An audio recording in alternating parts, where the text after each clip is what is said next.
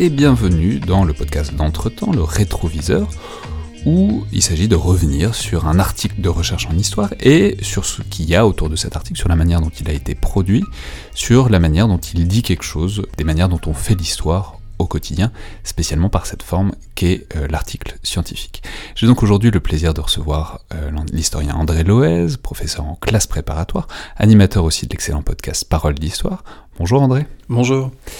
Et on va aujourd'hui parler d'un article que vous avez publié alors en 2005 dans la revue Genèse, intitulé Mots et culture de l'indiscipline, les graffitis des mutins de 1917. Alors il faut peut-être rappeler que vous êtes spécialisé de la Première Guerre mondiale, vous avez fait votre thèse euh, sur la Première Guerre mondiale, sous la direction de Frédéric Rousseau.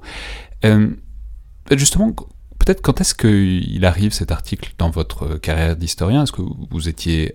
C'était avant la thèse, pendant la thèse, après la thèse Comment est-ce qu'il s'inscrit, disons, dans votre euh, travail de recherche de cette époque-là?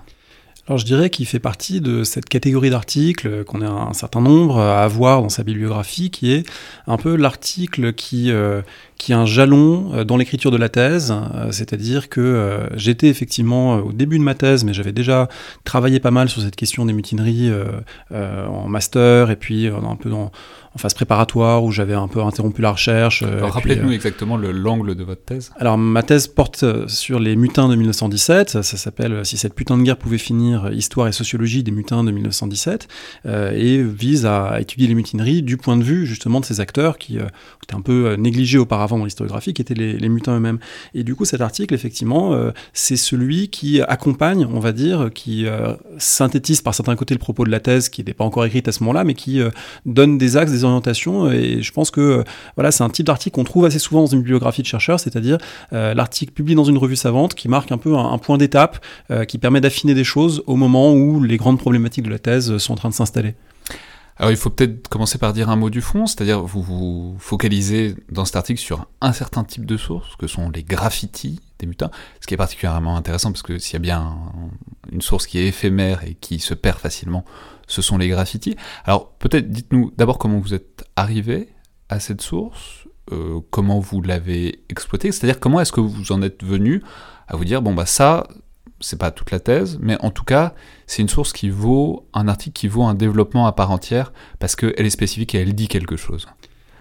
Alors ça s'inscrit dans le, cadre euh, un petit peu plus, large d'un effort pour euh, voir ce que disaient les mutins. Parce qu'un des problèmes que pose cet événement, c'est que longtemps, les historiens ont parlé à leur place, on dit les mutins disent ça, les mutins pensent ça, mais au fond, euh, ils n'étaient pas si nombreux à être allés voir ce qui était dit, ce qui était dit dans les sources. Et d'ailleurs, c'était pas facile parce que très peu ont écrit, il n'y a pas de témoignages directs, il faut aller plutôt dans les dossiers de justice militaire pour trouver des interrogatoires, pour trouver ce que les gens ont dit. Et. Parce qu'il faut préciser, évidemment, on a énormément de sources sur la Première Guerre mondiale, mais les mutins, c'est quand même une population particulière qui en plus a assez souvent mal fini, donc c'est difficile d'avoir des sources de cela en particulier. Absolument, et surtout les gens qui ont participé aux mutineries, euh, plusieurs dizaines de milliers sans doute, c'est dur de les compter, mais en tout cas, presque aucun n'a raconté qu'il a fait ça, parce qu'une fois que la France avait gagné la guerre, c'était compliqué dans l'entre-deux-guerres d'écrire un livre en disant moi, fier mutin, euh, j'ai failli remettre en cause la victoire. Donc c'est pas quelque chose qui se disait euh, très facilement, et du coup, pour aller trouver des traces de l'événement, bon, il fallait fouiller un petit peu le contrôle postal, les archives de la justice militaire, des archives très, très familières, des historiens de 14-18, et dans l'un de ces cartons, dans les cartons des, des rapports renvoyés au quartier général parce que ce sont des événements, les mutineries, donc des, obéissances collectives de soldats euh, en pleine guerre, en mai-juin 1917, on est au front, ça inquiète évidemment le commandement. À partir du moment où il y a des rapports qui commencent à arriver, bon là, on prend des mesures pour obtenir des informations et du coup, il y a des cartons entiers remplis de ces rapports euh, qui disent au général en chef et puis aux différents échelons, euh, voilà ce qui s'est passé dans tel régiment, dans tel régiment, etc. Et dans ces rapports, il y a toute une série de choses qui concernaient les gares parce que lorsque les mutineries ont lieu, un des points que demandaient les mutins, c'était plus de et puis, une des solutions aussi trouvées par les autorités, c'était de dire, bon, ces hommes mécontents, on ne va pas les garder au front, on va leur accorder une semaine de permission et ils reviendront dans de meilleures dispositions. Et donc, on en a dispersé un certain nombre de cette façon-là. Et ces soldats euh, mécontents, euh, désobéissants, sur le trajet de leur permission, donc dans les gares, dans les trains, eh ben, ils ont mis un, chahut absolument invraisemblable. J'emploie volontairement un terme un peu modéré pour ne pas heurter les oreilles euh, des auditrices et des auditeurs. Mais voilà, ils ont saccagé, percé les tonneaux, brisé les vitres des trains. Continuité d'ailleurs de pratiques de conscrits. Des conscrits à la fin de leur service militaire, ça pouvait leur arriver de saccager complètement un train qui les ramenait chez eux. Mais là, on est en pleine guerre et il y a une forme de défoulement collectif. Et dans ce défoulement, eh bien certains ont écrit des slogans et des phrases sur les wagons des trains qui les ramenaient en permission. Et il y a un inspecteur des chemins de fer du Nord, Donc plusieurs ils, inspecteurs. quoi? Ils les ont gravés au couteau plutôt écrit à la craie. à la craie, comme c'est très courant d'ailleurs, et on a pas mal de, de photos en tête de 1914 par exemple. On voit écrit train de plaisir pour Berlin, vive le 45e régiment, etc. C'est une pratique assez courante au fond d'écrire sur les trains euh, de conscrits, sauf que là on va écrire des choses beaucoup plus subversives, ah bah la guerre, vive la révolution, etc. Et on a la chance d'avoir euh, des inspecteurs de la compagnie des chemins de fer qui ont noté euh, les inscriptions à l'arrivée des trains à la gare de l'Est, si je me souviens bien, et qui ont noté sur 45 trains différents 189 inscriptions ce qui fait donc un petit corpus qui est pas qui est pas énorme, mais qui est pas non plus qui renvoie pas non plus un personnage unique. C'est pas le même qui a écrit tout ça puisque ça s'étale sur une vingtaine de jours différents, sur 45 trains différents, et donc on a euh, comme ça une sorte de prise de parole collective anonyme euh, qu'on peut étudier. Donc j'ai pas les graffitis eux-mêmes sous les yeux, mais j'ai la retranscription par les autorités assez fiable ceci dit parce que même les fautes d'orthographe sont respectées, même les tournures un peu maladroites sont respectées, donc on sent quelqu'un qui a cherché à donner la bonne information à son supérieur et à transmettre ses graffitis. Et du coup, ça devient euh, justifiable d'une analyse euh, aussi au prisme de des études qui ont été faites par des sociologues, par des historiennes des historiens sur euh, l'écriture dans les mouvements sociaux, l'écriture populaire, la politisation populaire, le graffiti. Il y a de plus en plus de travaux aujourd'hui qui s'en emparent, mais déjà en 2005, il y avait un certain nombre d'articles qui étaient parus sur le graffiti politique, à Paris notamment. Donc euh, voilà, ça, faisait un objet d'étude finalement assez cohérent, encore une fois, pour approcher ce que pensaient, ce que disaient ces mutins à ce moment-là. Oui, parce qu'en plus, une originalité, c'est qu'ils sont tous allés à l'école. Enfin, c'est-à-dire, ils savent écrire, lire et écrire, en tout cas dans la plupart des cas, on peut supposer. Donc c'est, c'est-à-dire il n'y a pas l'interface d'un scripteur qui prend la parole des autres et la remodèle. C'est, bah voilà, en plus, euh, enfin je veux dire, si ça revient du front, c'est que c'est euh, dans, la Marne, etc. Enfin, il y, a de la craie dans le sol, quoi. C'est, c'est pas, il n'y a pas besoin de faire un plan très échafaudé pour, euh, pour, pour, pour graffiter un train.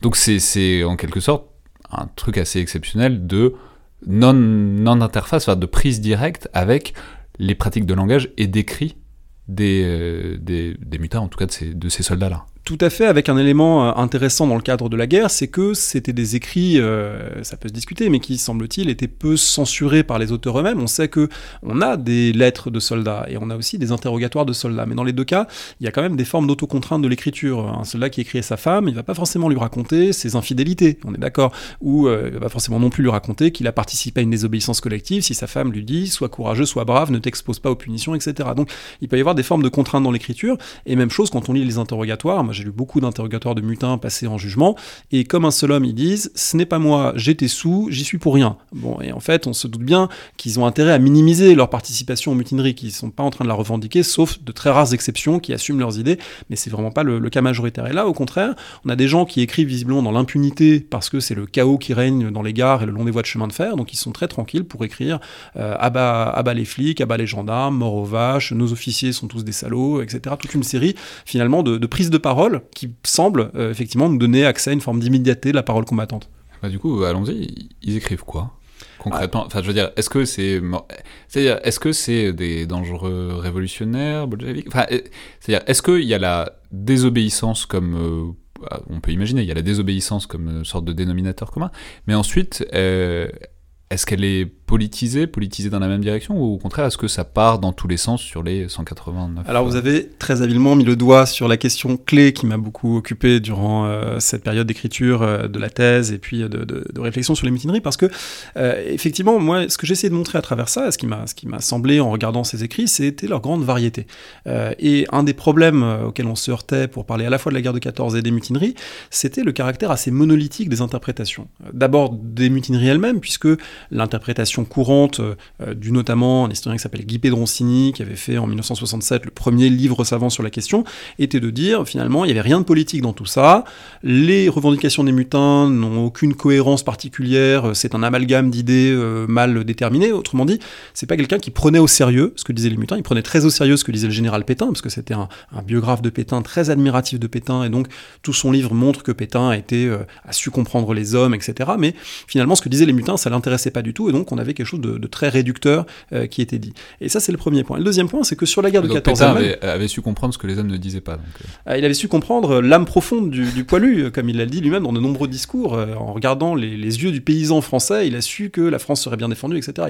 Il, avait développé tout un discours très rodé sur ce qu'étaient ces hommes et le, le, poilu français, et en particulier le paysan français. D'une certaine manière, quand on regarde les, les discours de Pétain dans les années 20, la terre ne ment pas, c'est en filigrane dans un certain nombre de prises de parole, mais c'est doute une autre, une autre question. Et le deuxième point, c'est que donc sur cette guerre de 14, elle était aussi vue de manière euh, relativement monolithique par une série d'interprétations, ce qu'on appelle l'interprétation de la culture de guerre, euh, qui avait été avancée, et ça a été un des grands débats historiographiques sur la période, qui a été avancé par euh, des historiens, Stéphane Audouin Rousseau, Annette Becker. Il va falloir y revenir, mais allons-y. Bah, qui, qui tendait à dire en gros que pendant la guerre, il y avait une même culture qui imprégnait les mentalités et qui était une culture avant tout patriotique et dans laquelle tout le monde communiait. Cette culture de guerre, elle s'imposait à tout le monde. Bon. Et en regardant les dix. Et par ailleurs, on peut dire euh, aussi qu'il y a aussi une autre interprétation qui a souvent été apposée. C'était une interprétation socialisante, marxisante, c'est-à-dire de dire que bah, il y avait euh, une sorte de, de ferment révolutionnaire dans ces mutins, comme il, il a pu se trouver euh, sur le front de l'Est pour la Russie impériale devenue, euh, qui devient URSS. Oui, alors c'est plus une, idée reçue qu'une interprétation, parce qu'en fait, il n'y a pas vraiment d'historiens qui ont défendu euh, cette idée, mais c'est une idée qui a circulé effectivement en disant, voilà, les mutins étaient tous des, des révolutionnaires. C'était notamment certains généraux hein, qui étaient tellement décontenancés par cette irruption de la protestation dans une armée qui jusque-là avait été quand même parfaitement disciplinée, qui du coup étaient un peu obligés de recourir à l'explication. C'est les rouges, c'est des syndicalistes, c'est des menées, des menées de l'Allemagne, des agitateurs, etc. voilà, parce que c'était un peu le, la la grille de lecture dont ils avaient besoin. Euh, et quoi qu'il en soit, ni aucune de ces grilles de lecture finalement, euh, que ce soit les grilles de lecture euh, mutin incohérent, pas digne d'intérêt, ou encore mutin révolutionnaire d'extrême gauche, ou encore mutin patriote comme tous les Français en raison de la culture de guerre, bah, rien de tout ça ne me semblait correspondre à la grande diversité que je voyais à la fois plus largement dans les écrits combattants et dans ces écrits en particulier, parce que si on revient à votre question, qu'est-ce qu'ils disent? Bah, Ils disent des choses très variées. ils disent majoritairement à bas la guerre, c'est l'expression qui revient le plus souvent, c'est un peu le, plus petit dénominateur commun durant les mutineries, mais il dit aussi dans certains cas vive la révolution, parfois vive la sociale, vive l'anarchie, donc on a, on a, une culture effectivement qui est nettement identifiée du côté de l'extrême gauche, avec parfois des références à la commune. On a aussi des choses beaucoup plus prosaïques comme euh, vive le vin, vive le pinard, euh, abat les boches, abat les officiers, donc des choses qui relèvent plus d'une forme de défoulement, d'une forme, euh, d'une forme de, comment dire, de rapport ordinaire des troupiers à la discipline et euh, l'idée que la, transgression et la désobéissance, bah, c'est euh, voilà un, défoulement passager plutôt que quelque chose de, de, très construit, de très réfléchi. On trouvait aussi le registre républicain extrêmement intéressant lorsqu'on lit par exemple un, graffiti qui dit ah Marianne, que fais-tu de tes enfants? Alors quand on a lu euh, Maurice Agulon euh, et, euh, toutes ses études sur la symbolique républicaine et Marianne, on est très frappé de voir dans le vocabulaire d'un combattant, on connaît pas son grade, mais on peut supposer que c'est un homme de troupe ou un sous-officier qui a écrit ça, de voir cette référence à Marianne et cette capacité à personnifier la République et à mettre la République devant ses contradictions, hein, une République qui se veut égalitaire et qui finalement protège les uns et pas les autres, avec beaucoup de références aussi aux embusqués, ça c'est caractéristique de la Première Guerre mondiale, la dénonciation des profiteurs des embusqués. Donc en fait, on trouve toute une gamme de positions jusqu'à Vive le Roi, hein, jusqu'à des graffitis royalistes, 9 fois sur les 189 inscriptions, ce qui revient quand même très souvent, ce qui tendait à me faire penser que euh, finalement ces mutineries, elles étaient l'occasion de faire émerger des cultures que l'événement guerrier n'avait pas totalement gommées. Et comment serait-il autrement? Au fond, euh, la guerre de 14 n'a pas fait disparaître les politisations antérieures, et euh, elles ont pu être éteintes, effacées à un moment parce que les discours dominants étaient très puissants durant les premières années de la guerre, et là elles ressurgissaient durant les mutineries. Alors justement, c'est le moment de parler euh, d'un moment historiographique qui, est très important, qui est un des débats qui ont le plus fait rage probablement dans les années fin des années 90 et au début des années 2000, et du coup dans lequel cet article s'inscrit totalement, c'est le débat que vous avez évoqué de la culture de guerre. Alors c'est, euh, alors je vais vous laisser le raconter, mais globalement c'est une école ou en tout cas une interprétation historiographique qui apparaît euh, au début des années 90, en 1992, avec l'historiel de Perron, c'est-à-dire à la fois un lieu et en même temps toute une école qui se développe autour d'une interprétation, d'une explication à la fois du déclenchement et en même temps globalement du cours de la Première Guerre mondiale, à savoir l'idée que les combattants, les pays, les belligérants d'une manière générale, auraient été emportés par un moment de culture de guerre. Alors euh, c'est flou et j'imagine que vous allez développer ça, mais c'est notamment Stéphane Rousseau, vous l'avez cité, c'est Annette Becker. Mais il faut dire que c'est un moment qui a été très dominant, qui a beaucoup fait pour faire revivre l'histoire de la guerre, parce que ça permettait d'insister un peu enfin sur l'intériorité du combattant, etc.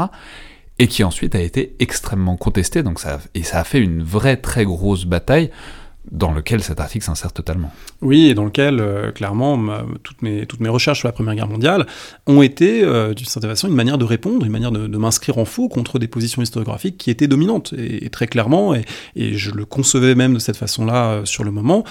c'est pas un article de lutte, hein, ce serait trop fort de dire ça, mais malgré tout, c'est un article qui prend le contre-pied d'une interprétation qui était alors encore largement dominante, je pense qu'elle l'est moins aujourd'hui. Cette interprétation, elle tient en plusieurs éléments emboîtés. Le premier élément, c'est effectivement le primat de la culture. Hein, pendant très longtemps, la guerre a été expliquée euh, avant tout par des facteurs politiques euh, et sociaux. Euh, et là, c'est la culture qui devenait la clé d'explication des comportements guerriers. pourquoi les hommes ont tenu? Parce qu'ils ont partagé une culture guerrière. Pourquoi les sociétés ont tenu Parce qu'elles communiaient dans une culture guerrière. Et dans cette culture guerrière, qu'est-ce qu'on trouve? Eh bien, différents éléments ensuite que ces deux auteurs, Stéphano Dorozo et Becker, qui ont vraiment été les, grands promoteurs de cette notion, avec d'autres collègues, mais qui ont toujours eu un rapport un peu plus distant à cette, à cette notion. C'est vraiment eux qui ont euh, fait le cœur de leur interprétation. Et donc, qu'est-ce qu'on y trouve ensuite? On y trouve la haine de l'ennemi. On y trouve un terme emprunté à l'historien Georges Mossé qui s'appelle la brutalisation, l'idée que la guerre a rendu les hommes brutaux, et du coup, ça devient une clé de lecture très commode pour comprendre les années 30, les régimes dits totalitaires, Mussolini, Hitler, est-ce que ce n'est pas la guerre qui les a rendus brutaux? Donc c'est une des composantes de cette interprétation. On va dire comme une parenthèse, c'est que parfois brutalisation a été traduit, voire transformée en ensauvagement, une notion qui revient de temps à autre. Euh, oui, alors là, c'est les, implications encore à plus long terme euh, de, cette notion, mais en tout cas, brutalisation, ça a beaucoup fait discuter dans le champ historiographique. Et puis, l'un des termes clés de cette culture de guerre dans son volet français, euh, parce que c'est à la fois assez englobant et de fait, vous avez raison de dire que ça a stimulé énormément d'études et une prise en compte des dimensions culturelles de la guerre et qu'on a sans doute mieux mesuré qu'auparavant le poids de cette guerre sur les esprits, les productions culturelles qui l'accompagnaient, la grammaire de ces productions culturelles, qu'est-ce qui amenait des intellectuels à se mobilisés massivement pour dire que leur patrie était celle de la civilisation et l'adversaire était un barbare, etc. Là, on a pu avoir des outils de plus en plus fins pour comprendre ces discours qui sont des discours, hein, c'est aussi la, limite de la chose. Euh, et un des éléments de cette interprétation par la culture de guerre, donc encore une fois, qu'est-ce qui compte dans la guerre, c'est ce que les gens ont dans la tête, eh bien c'est le consentement des populations. Et pour la France, ça a été euh, le terme avancé par Stéphano Rosen et Becker pour dire euh, ce consentement, c'est celui des populations. Euh, la guerre n'a pas du tout été imposée à une masse passive ou réticente par des dirigeants et leur propagande, ce qui était un peu une vulgate historiographique qui pouvait exister auparavant. Non, les gens, collectivement, ont voulu la guerre, les combattants ont voulu la guerre, y compris les mutins d'ailleurs. Dans leur livre Retrouver la guerre, ils écrivent que les mutins étaient les plus patriotes des citoyens soldats parce qu'ils se sont presque rebellés pour que la guerre soit plus victorieuse. Alors moi, quand j'ai lu ça, et que j'avais déjà un peu travaillé sur les mutineries, euh, bon, j'ai un peu fait des bons parce que ça me paraissait totalement farfelu comme interprétation, cette idée du, consentement. Euh, et du coup, euh, mon travail a aussi consisté à essayer d'apporter des réponses, et ces réponses, au-delà de, de la controverse elle-même, au-delà du fait de se positionner pour ou contre telle ou telle interprétation, je pense que ce qui a pu y avoir d'intéressant là-dedans, c'est que ça a beaucoup obligé à travailler sur les méthodes. Comment on prouve finalement qu'il y a une culture de guerre? Comment on prouve que les gens consentent? On peut regarder ce qu'ils disent, bien sûr. Mais ensuite, ça oblige à se poser la question est-ce que ce qu'ils disent reflète ce qu'ils pensent? On, revient au mécanisme d'autocontrainte ou pas euh, est-ce que, ce je tout à l'heure. Est-ce que ce qu'ils font reflète ce qu'ils disent, ce qu'ils reflète ce qu'ils Est-ce que ce qu'ils font reflète ce qu'ils disent? Tout à fait. Et puis, est-ce que ce qu'ils disent les rend représentatifs d'une collectivité? Et quand on regarde les arguments avancés pour défendre la notion de culture de guerre, on trouve souvent des proclamations d'intellectuels. On trouve souvent euh, des combattants, qui peuvent être des, combattants, mais qui sont euh, des combattants normaliens, des combattants issus de la grande bourgeoisie, des combattants issus des élites. Et un des points qui m'a paru. Est-ce qu'il y a un, est-ce qu'il est, on peut préciser un effet de source parfaitement normal, c'est-à-dire c'est le fait que évidemment ces gens-là écrivent plus que les autres, donc c'est, évidemment que leur parole est surreprésentée. Oui, en tout cas, elle est plus facile à trouver parce que de fait, comme c'est aussi la première guerre à ce point démocratique qui mobilise autant de gens qui sont passés par l'école primaire, on peut en fait trouver des sources très nombreuses issues de combattants plus ordinaires. Mais c'est vrai que dans un premier temps, en tout cas, tout le mouvement d'édition, de témoignages, de textes qui a aussi culminé autour de ces années 90-2000 euh, avec une masse de parutions considérable, bah, c'était pour beaucoup des médecins, c'était pour beaucoup des, avocats, des intellectuels. C'est l'iconique parole de Poilu chez Librio que tous les, tous les parents, même tous ceux qui sont passés par le lycée depuis au moins 30 ans, je pense, ont eu en main à un moment. C'est vraiment voilà, c'est de, l'édition de lettres de Poilu, mais qui évidemment sont sélectionnées selon certains, certains angles. Alors du coup, euh, effectivement, vous avez ces, masses euh, de textes, de discours qui disent la guerre est une belle chose, euh, les Boches sont des barbares, etc., etc. Mais qui dit ça? Eh bien, en regardant de plus près, il m'a semblé avec des collègues que plus on était proche des premières lignes, moins on tenait ces discours, et qu'au fond, il y avait d'autres hypothèses possibles que l'hypothèse culturelle pour dire pourquoi les gens avaient tenu dans la guerre, une hypothèse sociologique beaucoup plus banale qui consiste à dire que quand on est mobilisé, on va à la guerre que ça vous plaise ou pas, qu'on n'a pas besoin de consentir, que plus pour consentir, comme on sait, si on assiste à un mariage, il faut quand même avoir la capacité de dire oui. Alors la plupart des gens disent oui, mais parfois ils ont le droit de dire non, et ce droit il compte. De fait, en 1914, on n'a pas le droit de dire non, la mobilisation s'impose. Alors ça a été souvent caricaturé cette position, parce que beaucoup ont voulu voir dans la controverse la controverse de la contrainte et du consentement. Comme s'il fallait euh, à tout prix qu'il y ait l'un ou l'autre. Si les hommes ne consentent soit pas, les, soit les hommes sont tous d'accord, soit les hommes sont complètement forcés. Complètement forcés par la peur du peloton d'exécution, euh, par la peur de la gendarmerie et d'être fusillé. Euh, moi, je pense pas du tout ça. cette peur, elle existe malgré tout. Elle peut exister et de fait, elle n'est pas anodine puisque on sait qu'il y a eu plus de 700 soldats fusillés. Mais c'est pas du tout ça qui explique la mobilisation et c'est là où il faut se faire aussi un peu sociologue à mon avis, et regarder d'autres contextes et d'autres mobilisations. Il y a d'autres guerres où les gens ont participé à la guerre sans forcément le vouloir. Si on regarde la guerre d'Algérie, par exemple, qui était une guerre très impopulaire et de plus en plus impopulaire, les appelés du contingent, un million et demi d'entre eux sont partis en Algérie sans épisode de protestation. Il y a eu quelques manifestations en 55-56 pour empêcher le départ des trains qui ont fini par partir quand même, et collectivement, les gens ont fait leur devoir parce qu'au fond, la guerre devient une situation normale, et quand on a une mobilisation générale, et eh bien de fait, combattre, qu'on consente ou qu'on consente pas devient la situation normale. Donc il m'a semblé que l'interprétation culturelle par le consentement, consistant à dire les gens ont voulu la guerre, ils l'ont faite parce qu'ils l'ont voulu, ils l'ont faite parce que dans la tête ils avaient des choses qui les poussaient, le patriotisme, la de l'ennemi, etc.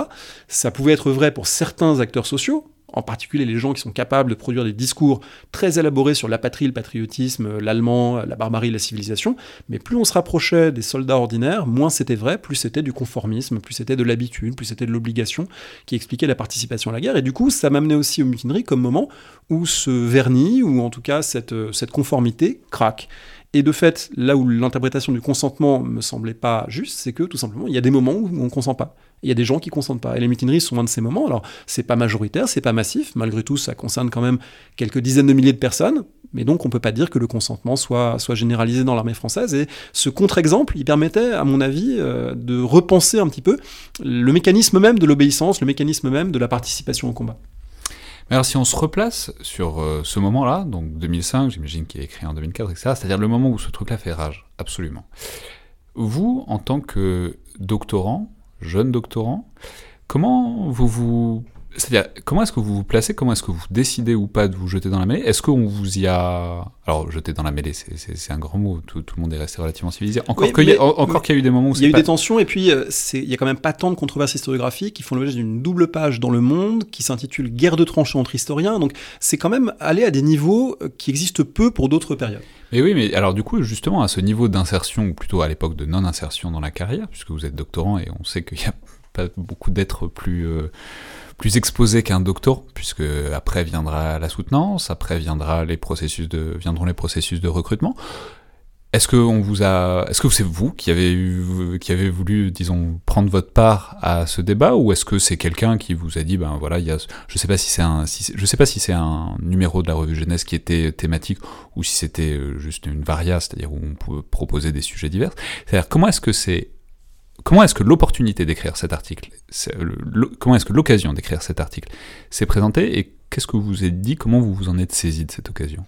Alors c'est une histoire euh, qui est faite de, rencontres, comme beaucoup d'occasions d'écriture et de, publications. Et dans mon cas, ces rencontres ont été assez paradoxales puisque euh, j'ai travaillé sur les guerres de 14 en plusieurs temps. Un premier temps, mon tout premier mémoire, euh, l'équivalent d'un master à l'époque, en 1997, sous la direction de Nicolas Offenstadt, tout jeune chercheur à l'époque, qui n'avait pas encore publié son livre sur les fusillés, qui allait paraître en 1999 et qui commence à s'intéresser à ces questions, qui m'avait orienté le premier vers le sujet des mutineries. Et on est devenus collègues, amis ensuite, et on a continué à travailler ensemble mais c'était pas immédiatement clair et pour moi les, positions n'étaient pas claires. Et d'ailleurs, à l'époque, elles l'étaient pas puisque euh, les, grandes controverses n'avaient pas encore eu lieu. C'était autour de 2000-2001 que ça allait se clarifier. Et précisément en 2001, je faisais un DEA à l'époque à l'école des études sous la direction de Christophe Prochasson, avec dans mon jury de DEA Stéphane Audouin Rousseau, qui, euh, je crois que je l'ai encore quelque part, fait une belle lettre, un beau rapport en disant ah c'est très prometteur comme travail, euh, etc.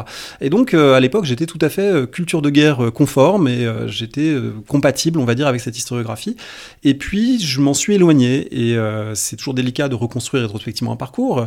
J'espère m'en être éloigné avant tout pour des raisons intellectuelles. Il y a pu y avoir d'autres choses qui ont joué, mais intellectuellement ce qui s'est joué beaucoup pour moi, c'est de prendre conscience, notamment c'est passé par des lectures, des lectures de, de sociologue aussi, mais prendre conscience un peu des limites de l'approche culturelle. Euh, et notamment, il y a un, truc qui a vraiment été un, peu un révélateur pour moi, c'est lorsque euh, le livre de Stefano Noruzon et Becker, Retrouver la guerre, est paru. Alors déjà, j'avais lu ce passage sur les mutineries qui m'avait fait tiquer parce que je, savais que ça marchait pas, que ça collait pas à ce que j'avais vu dans les archives, qu'il y avait là quelque chose qui, qui correspondait pas. Et puis plus largement, les interprétations me paraissaient, euh, au fur et à mesure que j'y réfléchissais, plus outrancières. Et là, j'étais un peu aiguillé, guidé par des comptes rendus, de l'utilité des comptes rendus en histoire. J'ai lu des comptes rendus, il faut dire assez ravageurs de ce livre, et notamment un compte rendu de Rémi Casals qui s'appelle euh, Oser penser, oser écrire, paru en 2003, je crois, dans, Genèse aussi, euh, dans lequel euh, ce chercheur, qui allait être ensuite clairement identifié comme du bord opposé, hein, et avec qui ensuite on a, on a travaillé aussi. ce chercheur disait le livre d'Audouin Rousseau-Becker, il tient pas la route pour un certain nombre de raisons, notamment celle-ci. Euh, un témoin qu'il cite et dont ils disent euh, il a écrit dans les années 30, euh, c'est un témoignage reconstruit a posteriori, etc., etc., typique des poilus qui n'ont pas voulu admettre qu'ils avaient consenti à la guerre, voilà. Mais en fait, ce témoin, il avait été tué en 1917. Et les auteurs le situaient dans les années 30, alors que la vérification aurait été relativement aisée. Et en fait, en, révélant comme ça une, faille, disons, de l'échafaudage intellectuel de Noir Rousseau-Becker, ben, je me suis rendu compte qu'il y avait en fait plusieurs choses peut-être plusieurs pièces du puzzle qui collaient pas et qu'il y avait peut-être des, propositions alternatives, que au fond cette entreprise historiographique de la culture de guerre, elle consistait aussi à une forme d'imposition d'une interprétation euh, euh, consistant aussi à jeter par-dessus bord tout ce qui avait été écrit avant, parce que euh, les auteurs l'écrivent eux-mêmes, hein, dans Becker, dans un de leurs textes, ils disent retrouver la guerre, ça ne peut être qu'une entreprise de démolition historiographique. Alors quand on est jeune, on peut être séduit par ça, hein, on peut avoir envie de démolir. Et puis on peut aussi devenir un peu plus sceptique et se dire est-ce que cette démolition, elle est vraiment pour des bonnes raisons? Est-ce qu'il n'y a pas des choses à sauver justement dans l'historiographie qui a été faite avant. Donc je me suis retrouvé euh, progressivement à passer vers une forme de, doute, et ce doute, il s'est appuyé ensuite sur d'autres qui, qui l'ont accompagné, qui l'ont nourri, et je parlais de Nicolas Offenstadt, j'ai travaillé avec lui dans un livre collectif euh, sur le chemin des dames qui est paru en 2004, euh, dans lequel j'ai écrit un papier sur les mutineries, et où j'ai trouvé des, affinités avec des gens qui, comme moi, pensaient que la culture de guerre, ça tenait pas forcément, qu'il fallait approcher autrement la guerre, et ce petit groupe, ensuite, s'est mis en collectif, un collectif qui s'appelait le CRID, le CRID 14-18, qui est devenu une association et qui est devenue une sorte de petite euh, structure regroupant des chercheurs de différentes sensibilités, mais qui avait au moins un point commun, c'est de ne pas être satisfait de euh, cette, euh, un peu ce rouleau compresseur de l'historiographie culturelle de la guerre de 14, et je me suis retrouvé finalement dans un camp sans vraiment l'avoir cherché ni voulu, mais ensuite assumant tout à fait de défendre des positions qui étaient complètement à l'opposé de celles qui étaient devenues dominantes. Mais est-ce que vous pensez que justement cette association a un camp qui est aussi une sociabilité, qui est aussi un confort, ça permet de ne pas se sentir isolé? Ça, ça, a facilité en quelque sorte le passage à l'acte, c'est-à-dire le fait de passer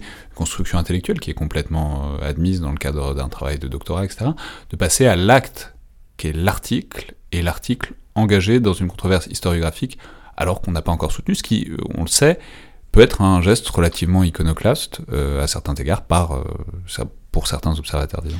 Alors je dirais que c'est la facilité clairement du, point de vue euh, de la sociabilité, du fait de se sentir soutenu et, en, et vraiment en accord intellectuel avec un certain nombre de gens. C'est à cette époque aussi que j'ai rencontré Nicolas Mario, avec qui j'ai beaucoup travaillé depuis et avec qui je me suis vraiment retrouvé sur un certain nombre d'interprétations clés qu'on partage euh, profondément sur euh, ce que sont les guerres et, comment les, interpréter. Et du point de vue intellectuel, ça a été d'un grand confort. Du point de vue institutionnel, c'est un peu plus compliqué parce que malgré tout, à l'époque, ça reste peut-être vrai aujourd'hui, peut-être un peu moins, mais à l'époque, c'était quand même choisir, entre guillemets, le camp le plus marginal par rapport au camp le plus établi.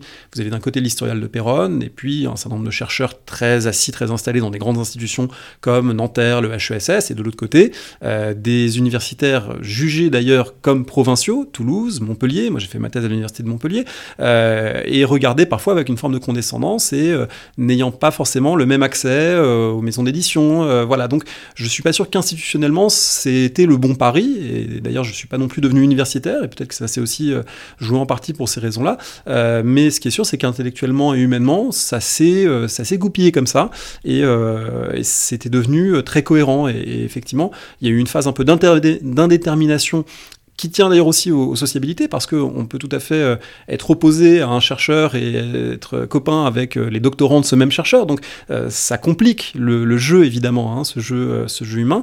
mais en termes d'interprétation, il n'y avait plus trop de doutes en 2005 sur est-ce que la culture de guerre, le consentement, la brutalisation étaient des notions pertinentes. Pour moi, l'affaire était jouée intellectuellement, et du coup, mon travail a consisté ensuite à, à étayer aussi ce propos.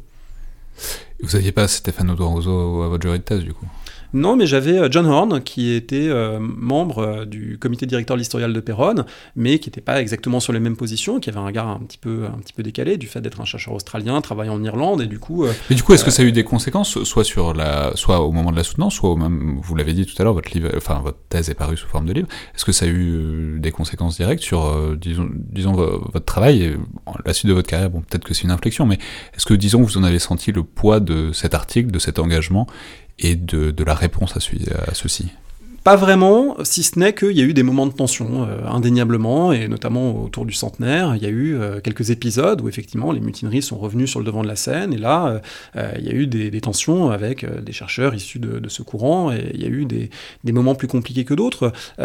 mais c'est pas, c'est pas quelque chose, et je pense des deux côtés d'ailleurs, hein, que, que est beaucoup recherché. Moi, ce qui m'a paru intéressant dans cette affaire, c'est quand même l'enjeu intellectuel de savoir comment on parle de la guerre et qui on fait parler pour parler de la guerre. Et si on parle de la guerre comme guerre comme la Première Guerre mondiale, est-ce qu'on ne fait parler que les élites, que les intellectuels, ou est-ce qu'on essaie de prendre en compte la diversité des acteurs et, je pense que ça, c'est un enjeu qui, euh, qui, alors, qui a sans doute aussi des implications politiques.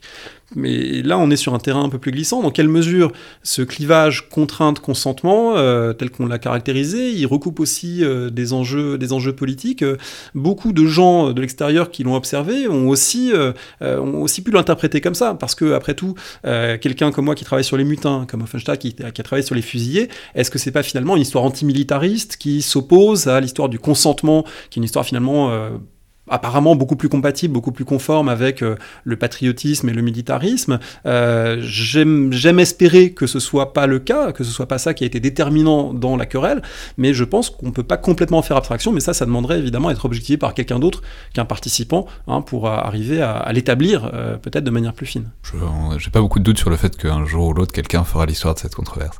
Merci beaucoup André Loez. Merci. Je répète donc les références de cet ouvrage qu'on trouve par ailleurs en accès libre sur Kern, donc Mots et culture de l'indiscipline, les graffitis des mutins de 1917, paru en 2005 dans la revue Genèse.